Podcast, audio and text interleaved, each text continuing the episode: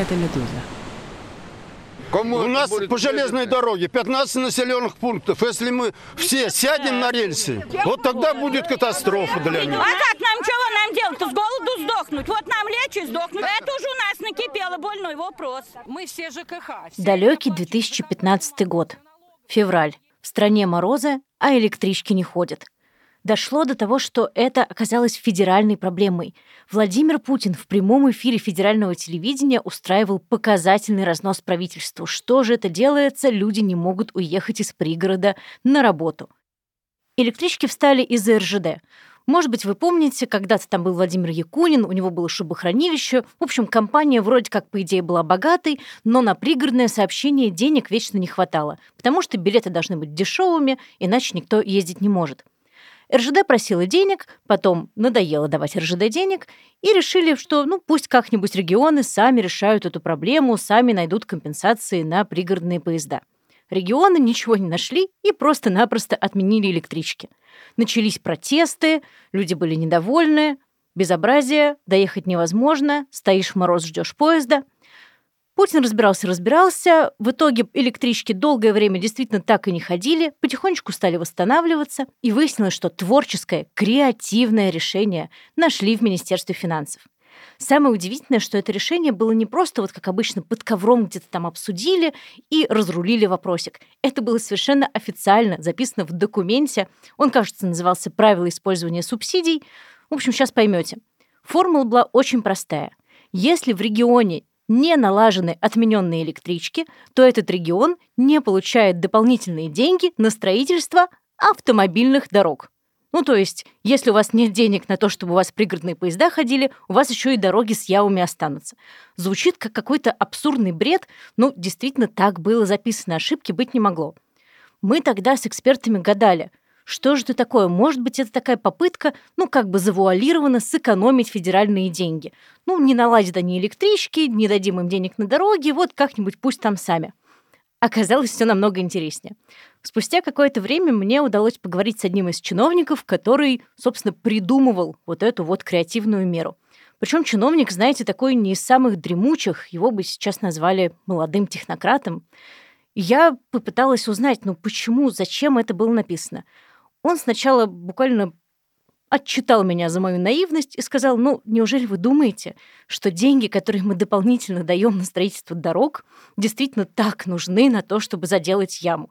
Эти деньги — это просто такая форма кормления губернатора, потому что он распределяет подряды нужным дорожно-строительным компаниям, Компании, может быть, с ним как-то поделится, а может, он и вовсе их распределяет фирмам, связанным с ним самим.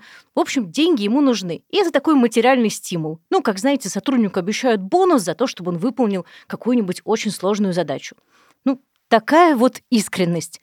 Мало того, что это прямое поощрение коррупции, хотя, казалось бы, куда уж дальше, это еще один из бесконечного множества очень наглядных примеров того, как на самом деле строилась и строится в России федеральная экономическая политика по отношению к регионам.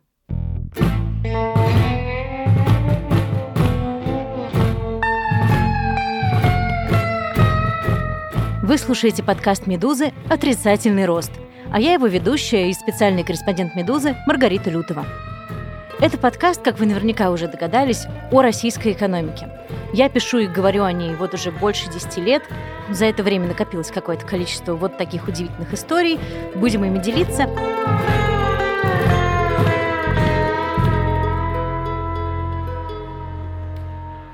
Вообще, выражение «отрицательный рост» пришло из жаргона финансовых аналитиков.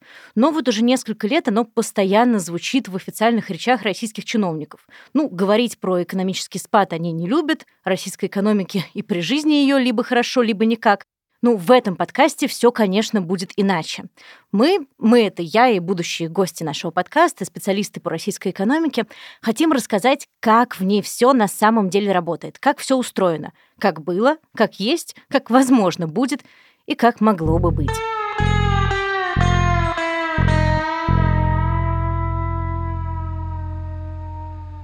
Сегодняшний выпуск о так называемых депрессивных регионах. Но ну, это расхожий штамп они же дотационные регионы, они же бедные, отстающие и так далее. Ну, где-то здесь сразу маячат лозунги «хватит кормить то Кавказ, то какой-нибудь еще регион на усмотрение оратора, то Москву, которая как раз всем регионам якобы и мешает. Ну, конечно, про каждый субъект Российской Федерации можно было бы рассказать отдельно. Возможно, мы так поступим в дальнейшем. Но пока речь скорее про то, что может, ну или не может, сделать федеральный центр в экономике. И не из-за него ли в России регионы депрессивные. Ну, еще небольшой спойлер. До распада России разговор тоже, конечно, дойдет. Удивительным образом для меня эта тема из начала 90-х дожила до 2020-х, так что ее тоже обсудим с позиции экономики и экономической географии. Все это в компании экономиста Татьяны Михайловой. Татьяна специализируется на экономической географии как раз, много исследовала Россию, регионы. Сейчас она преподает в университете штата Пенсильвания. Совсем скоро вы ее услышите.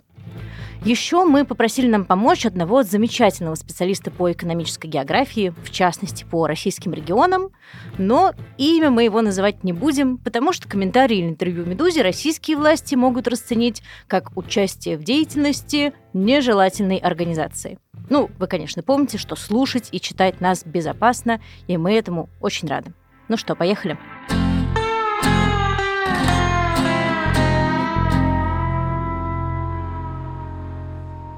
Как вы убедились из истории про электрички и автодороги, есть масса примеров, как пытаться управлять страной, когда это не очень хорошо получается. Придумали еще много чего. Например, вот были в моде показатели эффективности для губернаторов. Но русская аббревиатура КПЭ так и не прижилась даже у российских бюрократов, так что до сих пор говорят на английский манер KPI. Ну, откуда все эти специфические формы территориального управления, вы наверняка и так догадываетесь. Слово эконом-географу Татьяне Михайловой. Это э, замена нормальному функционированию выборной власти. Поскольку губернаторы не подотчетны населению, своим избирателям, и поэтому интересов представлять интересы избирателей у губернаторов нет совершенно, то стимулы в российской системе управления регионами выстраиваются, ну, по примеру стимулов управления в корпорации. Мы должны выставить своим сотрудникам KPI, и чтобы они их выполняли. Потому что мы просто не можем уследить за всеми своими сотрудниками в большой корпорации. Точно так же работает Российская Федерация. Это такая вот большая система э, управления мног... большим количеством людей, где информация непрозрачно не просачивается ни снизу, ни сверху. Но нам нужно какой-то способ оценивать э, работу губернаторов, какой-то способ их, э, ну, не знаю, поощрять или, наоборот, наказывать. Вот у нас существует такая вот система поощрения и наказания. Хм, для наказаний, конечно, есть еще Следственный комитет, прокуратура, другие силовики, но давайте вернемся все-таки к деньгам. То, как они распределяются, это, конечно, основа этой системы управления. Ну, для начала, на всякий случай – подавляющее большинство регионов России получают дотации, то есть, строго говоря, дотационные. В этом году в дотациях не будут нуждаться всего 23 региона. Это официальный список от Министерства финансов. Кстати, это не значит, что все они ну, какие-то очень богатые, там замечательный уровень жизни. Это не так. Это просто значит, что в этих регионах с точки зрения Минфина в Москве собирается столько региональных налогов, что хватает на самое необходимое. Опять же, с точки зрения московского Минфина. Итого, не получают дотации сейчас всего 23 региона. Остальные 60, ну плюс еще два региона, образованные на территории аннексированного Крыма, в дотациях нуждаются, потому что их экономика не позволяет им наполнить собственные бюджеты. Но дело, конечно, не только в них самих. Объясняет наш второй эксперт, ну, вы помните, это тот, кого мы не называем. У большинства российских регионов нет суперконкурентных преимуществ э, в виде, например, больших экспортных ресурсов, крупного металлургического комбината. То есть они не являются крупными экспортерами, а преимущества у них могут быть. Но чтобы заработали преимущества, скажем, Челябинской области, надо, чтобы там не только металлургия пахала – Суть в том, что если нет суперконкурентных преимуществ, то на остальные, какие есть, бетонной плитой давят российские институты. Так вот, значительная часть этой бетонной плиты – это то, как, собственно, устроены бюджетные отношения. Возвращаемся к дотациям. Дело в том, что это только один вид поступления из федерального бюджета в региональный. И на самом деле совсем неплохой, потому что дело не только в том, сколько выделяется денег, но и на каких условиях. Итак, сейчас будет немножечко терминов и цифр, как у нас в «Медузе» говорят, максимально коротко. Зато вас никогда не запутать будет матчасть. Итак, общий термин для всего того, что идет из федерального бюджета в региональные – межбюджетные трансферты. Но эти трансферты бывают разных видов. Один из этих видов – это вот как раз дотации. Главная особенность дотаций, что регион может потратить эти деньги по своему усмотрению, ну вот на что считает нужным. Но есть еще два вида трансфертов – субвенции и субсидии. Если говорить коротко, то их можно потратить только на то, на что скажет федеральный центр. Так вот, денег, которые можно тратить по своему усмотрению, меньшинство – в прошлом году их было примерно 26,5%. Опять же, данные Минфина. Все официально. Так вот, еще в 2019 году дотаций было почти 40% от всех трансфертов. То есть 40% полученного из федерального бюджета тратим как хотим. Сейчас все иначе. Субсидий когда-то было, ну, то есть в 2019 году 23%, стало 44%. Такой вот бюджетный федерализм. Конечно, мы вам денег дадим, но скажем, на что и как потратить. Причем там все очень строго регламентировано. Это не просто цели, там вот буквально есть подробные правила.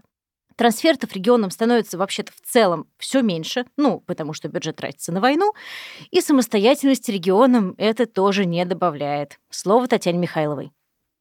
Ну, э, во-первых, да, действительно, федеральный центр, когда перестает хватать денег на федеральные цели, и мы знаем, какие сейчас федеральные цели, это национальная оборона и военные расходы, резко увеличиваются. Разумеется, в этой ситуации режут то, что можно с точки зрения федерального центра порезать. И э, режут, да, региональные субсидии, инвестиции в инфраструктуру, и это региональные трансферты, уменьшившиеся отразятся в том финансировании образования, здравоохранения в регионах, поскольку это тоже за что регионы отвечают. То есть вот, э, ну что будет? Будет э, меньше финансирования на все вот эти вот цели, на все те вещи, которым пользуются люди, и, соответственно, упадет уровень жизни людей. Э, будут ли регионы от этого самостоятельнее? Нет. Нет. Нет. Регионы в ситуации голода денежного будут скорее больше зависимы от центра, будут скорее выпрашивать, э, пытаться занимать деньги, пытаться каким-то образом какие-то дополнительные средства финансирования изыскивать, но, скорее всего, не в своем регионе, а именно как раз в федеральном центре, потому что ну, контроль за всеми деньгами в стране у нас федеральный.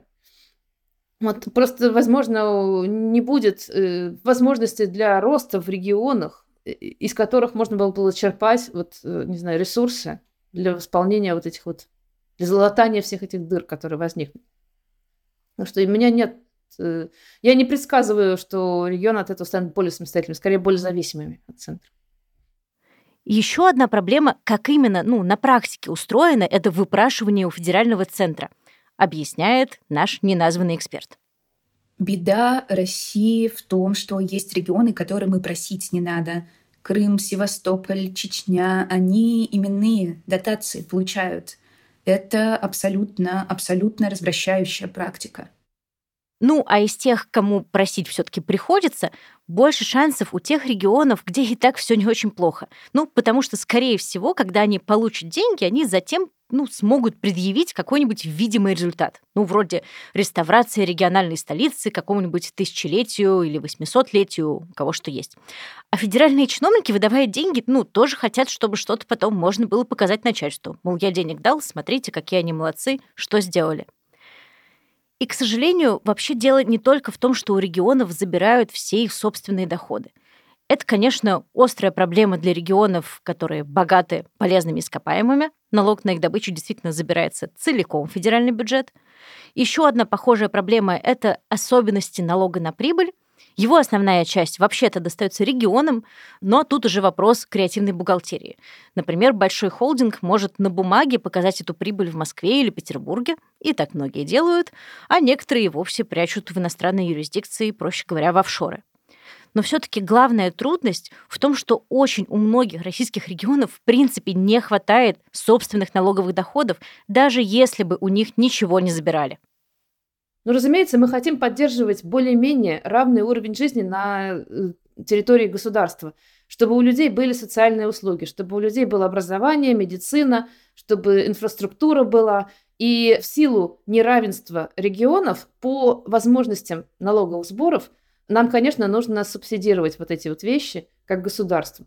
То есть проблема с обеспечением бюджетным регионов такова, что по законодательству у нас региональный бюджет идет налог на прибыль предприятий и э, НДФЛ э, жителей. То есть те регионы, которые ну вот по какой-то случайности счастливой или по своему пути развития, или потому, какие у них есть природные ресурсы на территории, имеют прибыльные бизнесы, прибыльные предприятия, возможно, крупные, они получают нормальные налоговые доходы.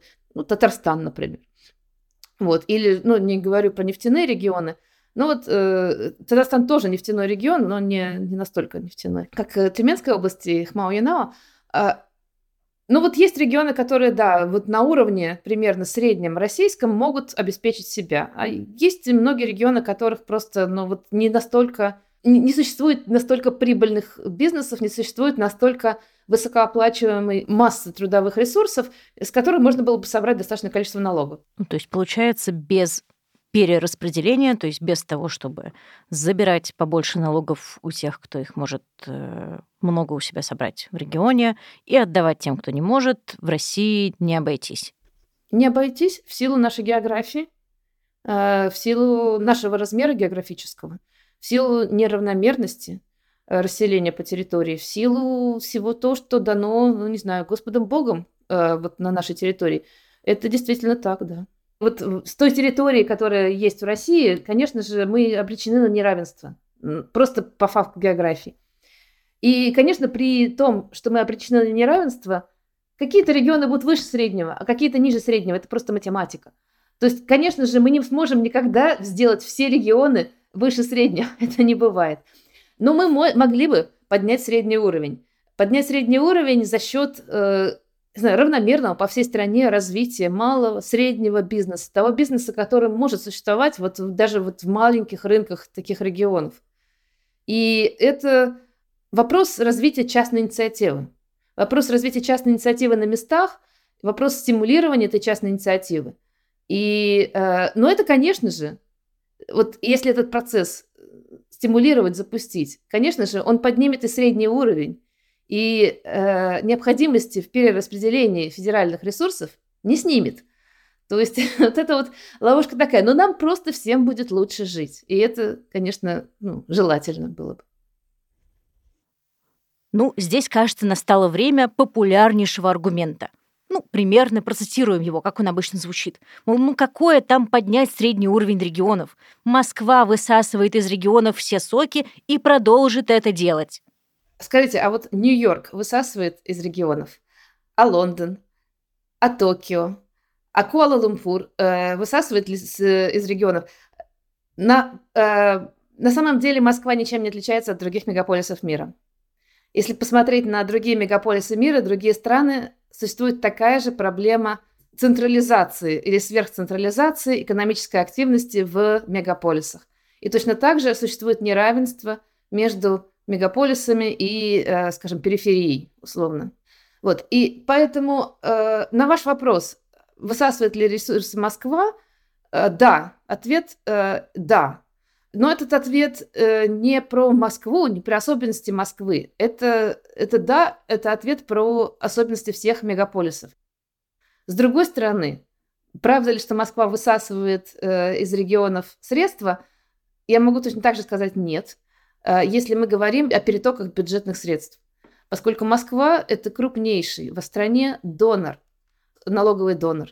Москва дает э, порядка 16-17% всех налогов страны и ничего не получает в качестве межбюджетных трансфертов из федерального центра. Москва, она, с одной стороны, она высасывает средства из регионов в виде инвестиций, но с другой стороны – она и помогает регионам. Не только в бюджетном смысле, не только э, распределяя собранные налоги, но еще и э, Москва, если э, вот вдуматься в структуру экономических взаимосвязей, Москва – это крупный рынок. И любые производители периферии в регионах находящиеся, с удовольствием бы продавали бы на московском рынке свою продукцию. Поскольку это большой рынок, это просто большое количество потребителей, и это богатый рынок. То есть Москва, с одной стороны, да, высасывает инвестиции, с другой стороны, она подпитывает э, прибыльность бизнесов региональных, предоставляя свой рынок. Ну, что значит предоставляя? Просто существуя, э, являясь большим рынком. Помимо чисто экономических стимулов располагаться в Москве, быть э, в крупном рынке, рядом с финансовыми, с финансовым сектором, как в Лондоне, в Москве есть еще дополнительный стимул располагаться рядом с органами государственной власти, поскольку сверхцентрализация политическая, она делает, опять же, выгодным э, возможность, э, ну, скажем так, решать вопросы. Или быть в, вот, в обоими, быть близко, быть непосредственно вблизи от ну, централь... федеральных органов власти и вообще государственных структур, которые, конечно же, да, расположены в Москве. Э, конечно же, другие крупные города на самом деле точно так же работают в качестве экономического центра притяжения для своих регионов или для соседних регионов, если речь идет о крупных э, миллионниках. Но, конечно же, в крупных городах, других крупных городах России, за исключением, может быть, Санкт-Петербурга частично, нет такого особого притяжения этих городов как центров, э, не знаю, исполнительной власти. Это в Москве, да, особенность некоторая, нечестная, возможно, в конкуренции между городами. Ну, то есть, если убрать вот это вроде бы как не очень честное конкурентное преимущество, которое дает сверхцентрализация власти, если ну, вопросики решать все-таки можно будет не только в столице, то все равно с притяжением крупного города ничего не поделаешь. Так же, как у регионов, э, где есть востребованные природные ресурсы, покуда они будут востребованы, всегда будут какие-то экономические преимущества. И, кстати, забрать у Москвы или Тюменской области или у Татарстана, ну, то есть богатых регионов, вообще все излишки, кажется, тоже плохая идея. На самом деле Россия не, не настолько уникальна в своем неравенстве территориальном. Много стран имеет большую территорию и с, с этими проблемами сталкиваются. И это да, все время обсуждается и, и изучается. И консенсус на данный момент такой, что, конечно, вот регионы-лидеры или мегаполисы, точки роста, они тянут за собой всю страну в плане экономического развития. И поэтому, наверное, чрезмерно облагать их налогами тоже плохо, потому что это уничтожает экономический рост, в принципе, на масштабе страны. Но и э, малое перераспределение, слишком недостаточное перераспределение э, тоже плохо, поскольку оно лишает людей, которые живут в периферийных регионах, должного уровня социальных услуг. То есть вот на данный момент консенсус такой примерно, что государство должно э, перераспределять ресурсы для того, чтобы э, социальной целью, с гуманитарной целью, для того, чтобы обеспечить уровень жизни людям, для того, чтобы обеспечить э, социальные услуги, для того, чтобы обеспечить э, вот, э, то, за что государство отвечает. Это медицина, образование, это какие-то, какая-то инфраструктура – это вот э, то, от чего зависит повседневная жизнь людей. Но при этом государство не должно сильно ограничивать рост э, экономики в регионных лидерах и не должно вообще заниматься перераспределением экономической активности как таковой. То есть, возможно, вот гуманитарные интервенции, но не интервенции в плане э, интервенции в плане развития именно экономической деятельности в периферийных отстающих регионах, ну, э, помимо всего прочего, потому что многие из таких программ были найдены неэффективными. То есть вот региональная политика именно с целью развития экономического, ну, вот в, в истории вот э, всех вот этих вот политик, и как экономисты их после этого изучали, нашли то, что, как правило, эффективность у них скромная, а то и нулевая. То есть вот именно вот это вот э, притяжение крупных регионов, оно перевешивает. Перевешивает любые стимулы, которые мы хотим допустим, какими-то налоговыми льготами или субсидиями создать. Ну, то есть логика получается примерно такая. Давайте самые сильные успешные поделятся немного, чтобы у тех, кто отстает, была в регионе достойная жизнь людей.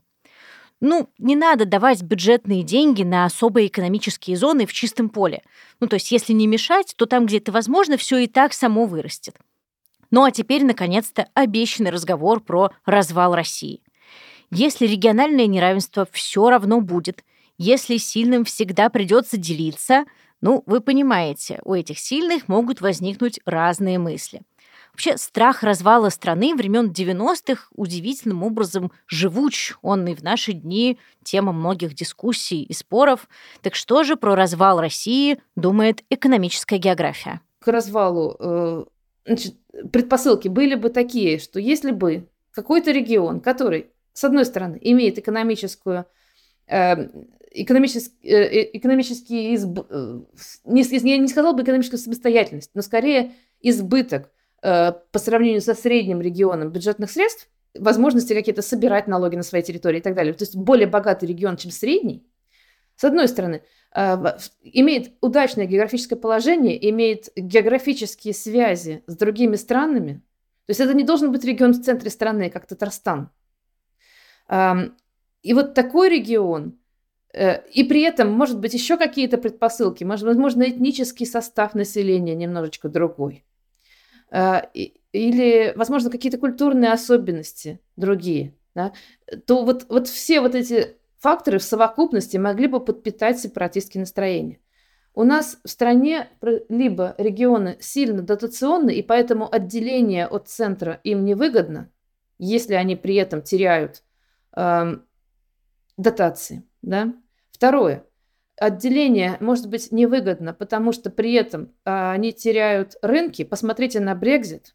Да? То есть вот Британия отделилась от Евросоюза, но потом оказалось, что а, вот это отделение стоит огромных денег. Британии именно из-за разрыва торговых связей. И Евросоюз, как большая, большой рынок, имеет э, некоторое преимущество в этом вот споре насчет того, с какими условиями должен состояться Брексит. Точно так же Россия остальная, да, как большая экономика, будет иметь такую же переговорную силу в плане доступа к рынкам с любым регионом, который хотел бы отделиться. Так, по этой логике у уже упомянутого Татарстана есть как минимум две предпосылки. Высокие доходы имеются, ну и этнические особенности. Но получается, никак не работает третье. Татарстан окружен остальной Россией. Но постойте, есть же еще приграничные регионы. Можно было бы подумать про отделение Дальнего Востока, э, поскольку Дальний Восток имеет выход на рынки Азии, на морской выход. Но э, и, видимо, вот эта вот идея о том, что Дальний Восток должен быть э, ближе экономически связан с Москвой, чем с Азией, она и была преимущественно преимущественно идеологические основы для вот политики, экономической отношений с э, Дальнего Востока из советских времен и времен современной России. То есть там специально э, старались ограничить плотность связей с азиатскими странами. Именно для того, чтобы как-то удержать в экономической обойме Дальний Восток. Ну и надо сказать, что Дальний Восток не слишком многочислен, не слишком заселенный регион, то есть там не так много населения, и э, население там нет, нет этнической обособленности.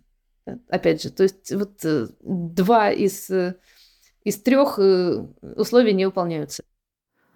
Ну и какой же разговор о развале России без упоминания Кавказа? Ну, можем поговорить про Северный Кавказ, который, с одной стороны, э, имеет границу с зарубежными странами, но при этом Северный Кавказ дотационен. И, и у них нет экономического стимула сейчас именно отделяться с учетом, с учетом всех э, трансфертов межрегиональных, с учетом рынка и с учетом миграции огромной вот молодого, э, молодых людей из э, кавказских регионов вот в другие регионы России просто люди едут на работу. Потому что там избыток трудовых ресурсов, а во многих регионах недостаток. То есть вот эти вот связи, мне кажется, они не, эм, не до, ну, не то, что не дадут регионам отделиться, но скорее предоставляют собой э, стимулы в обратную сторону. Ну, э, в России не хватает здорового федерализма, не хватает самостоятельности, но при этом мне кажется, что вот эти проблемы можно решить реформой, э, и отделение для того, чтобы их решить, не потребуется. Более того, отделение регионов, оно с собой принесет гораздо больше издержек, чем вот выгод от, э, ну, в настоящий момент, чем выгод от вот, э, вот этого хотя бы желательного э, усиления федерализма. Параллели с распадом СССР тоже не срабатывают. Наш анонимный эксперт. Россия не может развалиться так, как мог развалиться Советский Союз, э, потому что там было 15 полноценных со своими бюджетами, со своими системами управления союзных республик. Это, по сути, был готовый формат. Бери и расходись, ребята. И были бешеные амбиции тех, кто в этих республиках сидели. Э, я могу представить амбиции Татарстана, но представить, что он взял и отвалился как дырка от бублика, и при этом со всех сторон окружен Россией, э, а вот обрести большую меру свободы регионы будут пытаться, э, когда и если изменится ситуация. Ну и напоследок я задала Татьяне Михайловой вопрос с позиции такого радикального скептика.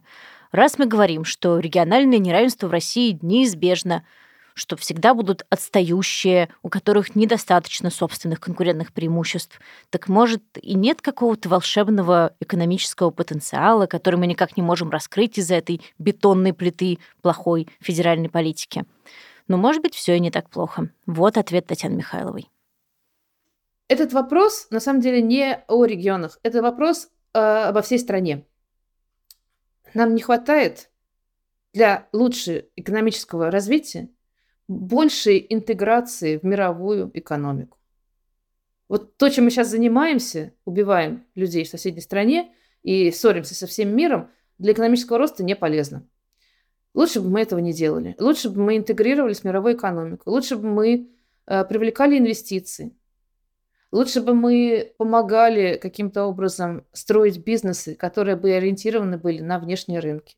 Например, Смоленская область, например, Псковская область, например, Новгородская область. Я не понимаю, почему эти регионы депрессивны, ведь они граничат с Евросоюзом. Ну, не совсем, не каждый из них, но э, они довольно близко находятся к крупному рынку. И в хороших условиях эти регионы могли бы использовать свою депрессивность, то есть э, невысокую стоимость рабочей силы для того, чтобы привлечь инвестиции. Э, и могли бы производить что-то для крупных рынков. У них с одной стороны Москва, с другой стороны Евросоюз. Казалось бы, кто мешал бы развиваться? Вот. И, э, и мешает им, на мой взгляд, э, вот наша общая изолированность.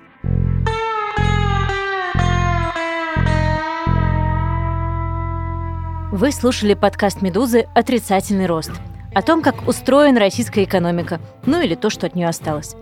С вами была Маргарита Лютова. В следующих эпизодах мы планируем вам рассказать о больших стройках, призрачных валютных резервах, ну и прочем национальном достоянии. Подписывайтесь на нас там, где вы слушаете подкасты, расскажите о нас друзьям и знакомым, ну а тем, кому доверяете, обязательно пришлите ссылку. Ну и пишите письма на почту подкаст собачка медуза.io.